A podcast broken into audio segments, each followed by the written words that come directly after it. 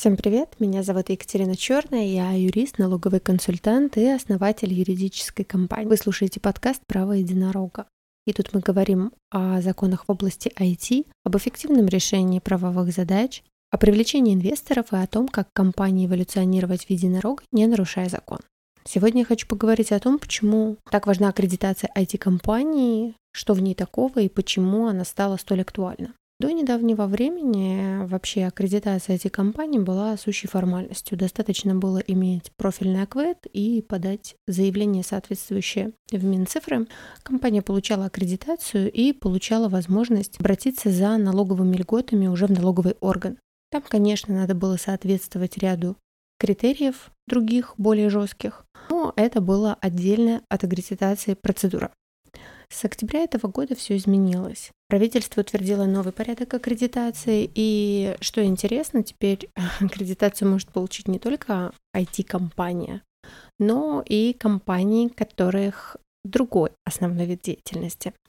Об этом я чуть позже э, поподробнее расскажу. Сейчас давайте разберем, что же дает аккредитация. Я все льготы делю на группы. Первая э, группа льгот — это налоговые. ай ти-компании платят страховые взносы в размере семь целых шесть десятых процента и ноль процентов налога на прибыль. В некоторых регионах существует также льготная ставка для аккредитованных ай ти-компаний по упрощенной системе налогообложения. Сам факт аккредитации налоговых льгот не дает, но является дополнительным необходимым требованием. При этом для получения налоговых льгот необходимо соответствовать более жестким критериям закона.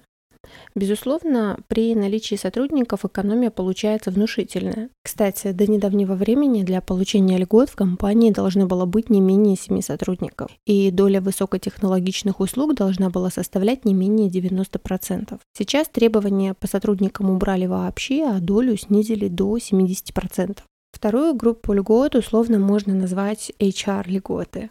Так, аккредитованные эти компании имеют право принимать на работу иностранцев без разрешения на работу или патента. Для найма специалистов из визовых стран аккредитованной компании не потребуется соответствующее разрешение. Кроме того, сотрудники ай ти-компаний, граждане Российской Федерации, имеют право на льготную ипотеку, а также могут получить отсрочку от армии и мобилизации. Третья группа льгот – аккредитованных ай ти-компаний хозяйственная, а именно возможность получить льготный кредит на развитие бизнеса или оборотку и отсутствие плановых проверок до конца две тысячи двадцать четвёртого года.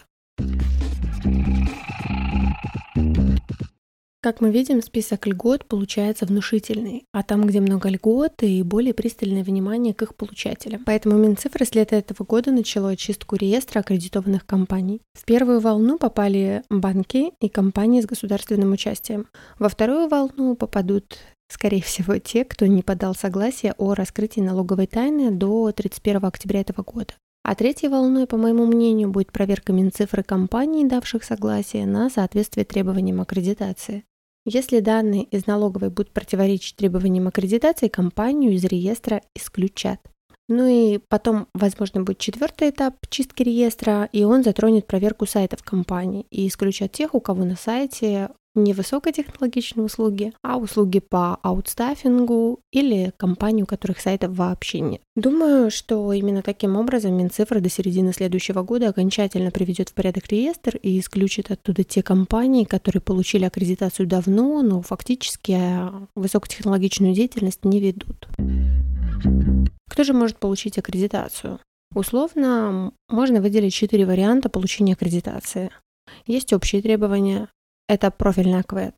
Теперь ОКВЭДы из шестьдесят второй и шестьдесят третьей группы могут быть дополнительными при условии, что основные включены в приложение к положению об аккредитации. И теперь аккредитацию могут получить издательства и онлайн-школы, если они соответствуют остальным требованиям. Во-вторых, средняя заработная плата в компании должна быть ниже средней заработной платы по стране или региону. Для справки, этот показатель на второй квартал две тысячи двадцать второго года составил около шестьдесят четыре тысячи рублей.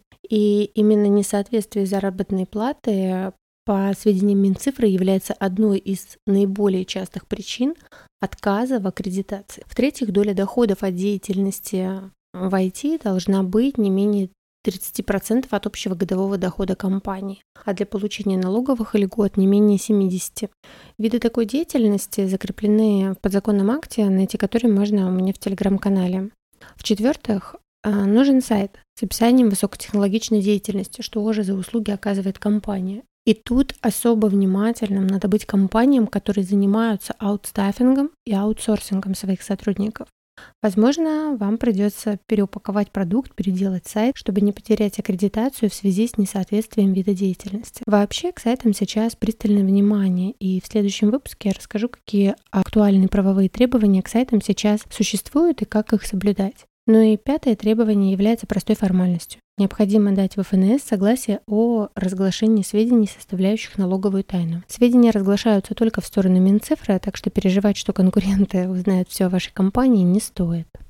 Отдельное условие есть для компаний с доходом свыше одного миллиона рублей, которые являются разработчиками российского ПО. Такое ПО должно быть внесено в соответствующий реестр и приносить компании доход. Это очень важный параметр. В этом случае можно не соблюдать требования по заработной плате. Остальные требования соблюдать все же придется. И отдельный порядок теперь для аккредитации стартапов. Под ними понимают компании с доходом менее одного миллиона рублей с даты создания, и что сами они созданы не позднее трех лет до даты подачи заявки. В целом они должны попадать под основные требования, кроме тридцати процентов доли в доходах. Есть еще отдельные условия для открытых акционерных обществ с госучастием. Они касаются особых ОКВЭДов, но, думаю, эти компании все и так знают. Я часто получаю вопрос, а может ли индивидуальный предприниматель получить аккредитацию? Нет, не может. Этот механизм работает только для юридических лиц. Индивидуальный предприниматель зачастую использует и другую систему налогообложения по данному виду, это патент. Так что для него предусмотрены иные налоговые льготы. Как получить аккредитацию? Получить аккредитацию можно, подав соответствующую заявку через портал госуслуги. Минцифры вообще активно взаимодействуют с компаниями через этот портал, ведь они его и разрабатывают. Так что если ваша компания по какой-то причине на госуслугах не зарегистрирована, самое время это сделать. К заявке потребуется приложить следующие документы.